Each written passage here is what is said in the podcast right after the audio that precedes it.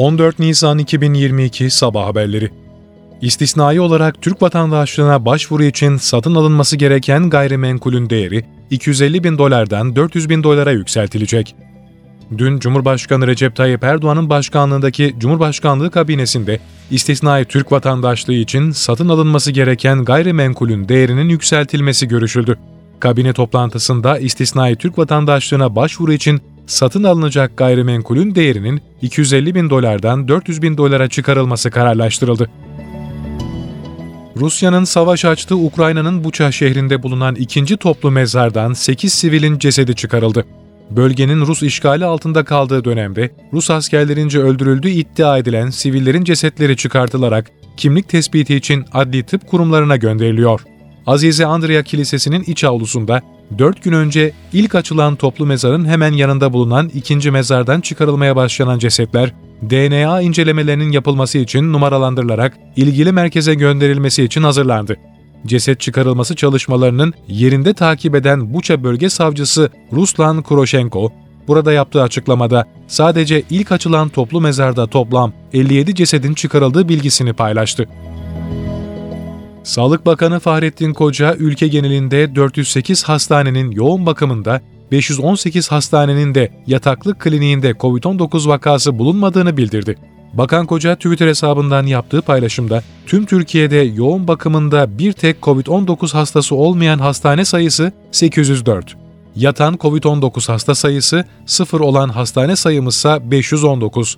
Allah o zor günleri semtimize uğratmasın ifadelerini kullandı. Türkiye'de son 24 saatte 184.758 COVID-19 testi yapıldı, 5.529 kişinin testi pozitif çıktı, 31 kişi hayatını kaybetti. Sağlık Bakanlığı'nın paylaştığı günlük koronavirüs tablosuna göre dün 184.758 COVID-19 testi yapıldı, 5.529 kişinin testi pozitif çıktı, 31 kişi hayatını kaybetti. İyileşenlerin sayısı 14.493 oldu. Milli Savunma Bakanlığı Mavi Vatan 2022 tatbikatı kapsamında Aksungur'dan ilk defa atılan MAM-L mühimmatının hedefini başarıyla vurduğunu bildirdi. Bakanlığın Twitter hesabından yapılan açıklamada, Mavi Vatan 2022 tatbikatı kapsamında Deniz Kuvvetlerimizin envanterine yeni giren Milli İnsansız Hava Aracı Aksungur'dan ilk defa milli akıllı mühimmat atışı yapıldı. Doğu Akdeniz'de su üstü hedefi kullanılarak gerçekleştirilen atışta hedef başarıyla vuruldu ifadeleri kullanıldı. Açıklamayla birlikte hedefin vurulmasına yönelik görüntüler de paylaşıldı. Milli Savunma Bakanlığı, sürüklenen mayınların tespiti için ANKA-B İHA'lar üzerinde radar sistemlerini kullanarak Aksas Körfezi'nde gerçekleştirilen serseri mayın tespit denemelerinin başarıyla tamamlandığını duyurdu.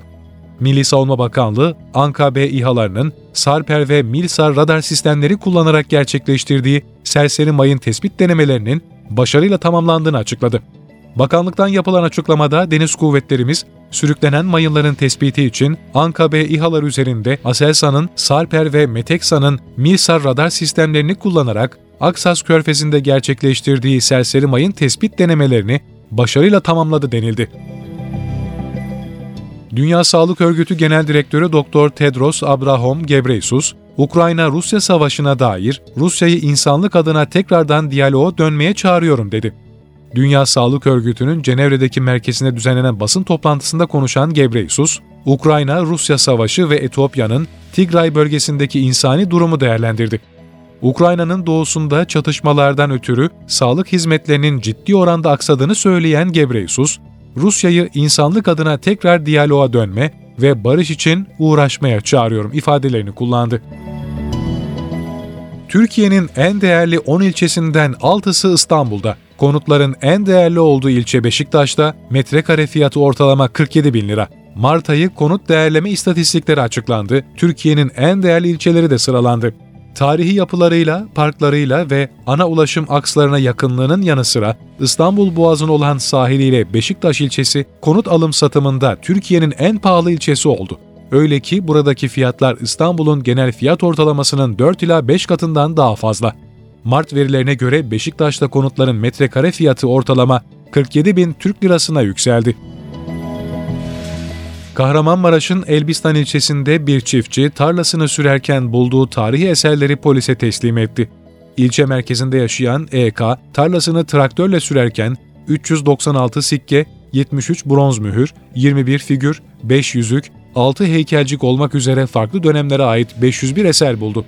EK bulduğu tarihi eser niteliğindeki objeleri Elbistan İlçe Müdürlüğü'ne teslim etti. Tarihi parçaların Elbistan Müze Müdürlüğü'ne gönderileceği öğrenildi.